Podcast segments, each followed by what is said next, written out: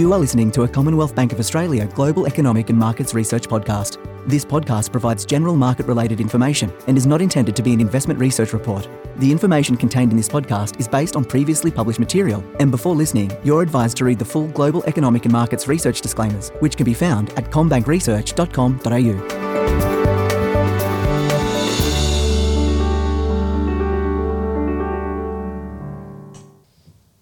Welcome to the Commonwealth Bank's Global Economics and Markets Research Podcast. My name is Joseph Capurso, and I am head of the International and Sustainable Economics Research Team. Today I have with me John O. Uh, with and uh, John is a uh, sustainable economist as part of our team. In fact, John is the uh, bank's first ever sustainable economist. Welcome, John. Hey, Joe. Thanks for having me. It's good to be on again. Excellent. Uh, John, um, we put out a note uh, recently government strategies to help grow the passenger electric vehicle markets. So, in this note, which I have to say was uh, very thorough, uh, we analysed a number of trade offs that people who are thinking about buying electric cars need to think about. So, let's go through these, um, these trade offs. Let's start with the first one the trade off between um, buying an electric vehicle versus the driving distance of an electric vehicle. Yes, that's right, Joe. So when you when it comes to purchasing an electric vehicle, there's different models and different price ranges, and there's a lot of ways to look at the differences within the vehicles. But one way is to do with the distances, and so by distance I mean how long can an electric vehicle drive um, on a battery before it needs to be recharged. And so when you look at the price and the distance, there is a trade off.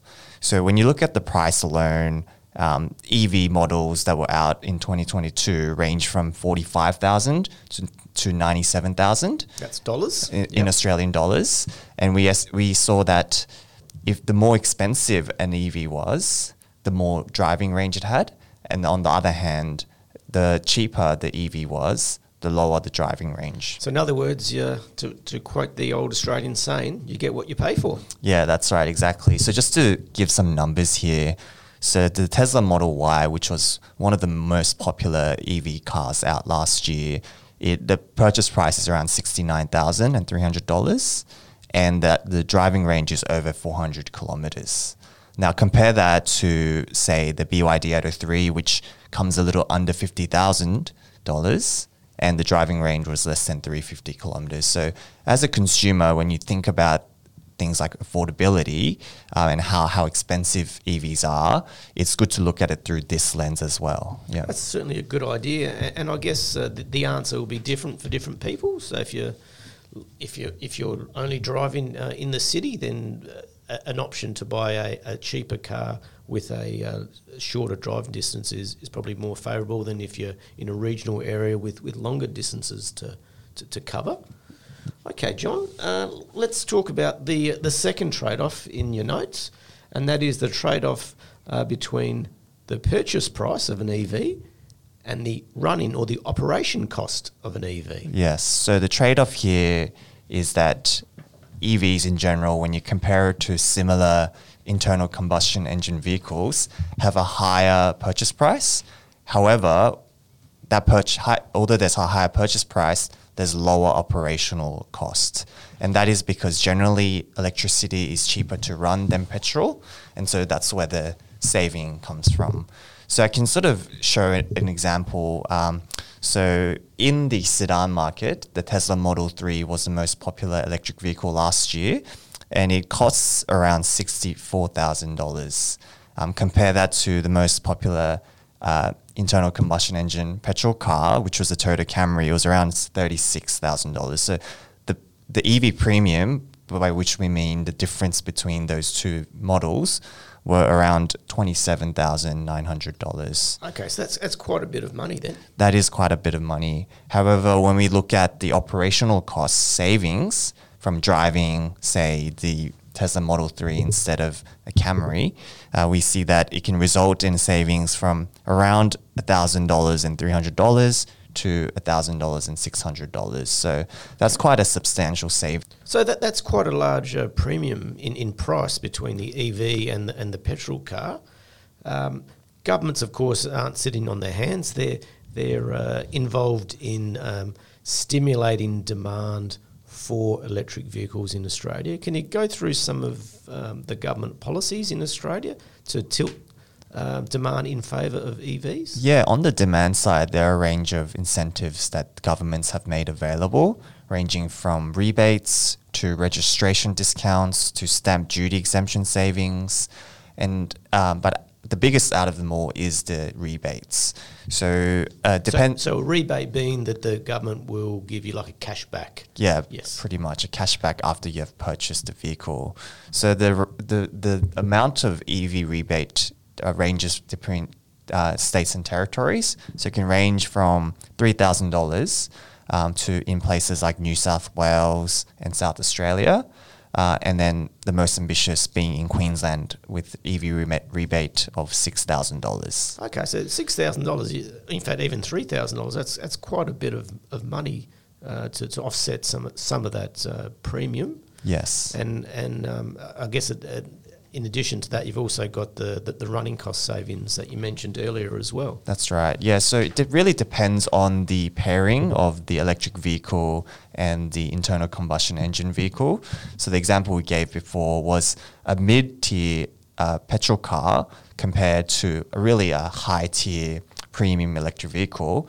But when we do another comparison, for example, a mid-tier uh, internal combustion engine vehicle with a more of a low-tier electric vehicle, those incentives are when it can really make it attractive to purchase an electric vehicle over an internal combustion engine vehicle. Okay. Yeah. Okay. So the, the government incentives really do make a difference then. Yeah, that- Depending on the on the pairing between the- the, petrol and the electric. Yeah, so that's right. So in Queensland, the BYD Atto 3, which is an electric vehicle, um, with the $6,000 uh, government rebate, it is now price competitive with the Toyota RAV4, which is a very popular SUV, as you know. Okay, there you go. So more or less uh, equalising the the upfront costs then. Okay, John. So you've just talked about the uh, government policies to stimulate demand for electric Yes. vehicles. Uh, governments are also getting involved in the supply of electric vehicles. Uh, what is the national government uh, in Australia proposing to do? Yeah, so the federal government's proposing to release a fuel efficiency standard. And so what this standard would do, it, was, it would apply an emissions intensity average to a supply of a car of cars across their fleet as an average. Okay. So it doesn't apply to uh, model sp- model specifically, Okay. but to the average of the fleet. Okay, so it'd be the average of the Ford cars or the the um, Renault cars. Yes, that's right. And so, what as a as a supplier of vehicles, they have the option, a few options to meet these standards. They may shift the composition of the vehicles that they provide by um, selling more uh, fuel efficient cars or more zero emission cars, such as uh, battery electric vehicles. Okay, and I, I take it that the um, these emission standards are, are going to uh, d- decline over time. In other words, um, uh, car manufacturers and importers are going to have to reduce the uh, average emissions intensities of their of their cars over time. Yeah, that's right. Over time, the standards are going to be become more aggressive, which would encourage uh, fleet owners and suppliers to, um, yeah, have more uh, low emission or zero emission vehicles within their fleet. And what happens if a car supplier uh, cannot uh, meet these standards? Yeah, so the the details will be worked out over time, but in places like the Eu- European Union, there are penalties for every gram of CO2 per kilometre that you get over the standard. Okay, thank you, John. Um, let's get on to the third and final trade off, and that is the trade off between higher production emissions and lower driving emissions. Yeah, that's right. So what our note did was we estimated the emissions associated with uh, both the production and the use of vehicles. So when we think of electric vehicles, we typically tend to think that there are zero emission, zero emissions associated with them. However, that's not the case because there are emissions associated with um, all the all the processes that go into producing the vehicle. So we're talking upstream factors, as in the raw material extraction, the processing, and then to midstream processes where the vehicles are produced. Um, so in terms of the trade-off, we we see that the electric vehicle, when it comes to the production processes, actually have higher emissions, and the reason for that is that the batteries that go into electric vehicles are quite energy intensive. And so in the production side of things, compare, comparing an EV to an internal combustion engine vehicle, the electric vehicle has higher production emissions. Okay, that's probably not well known.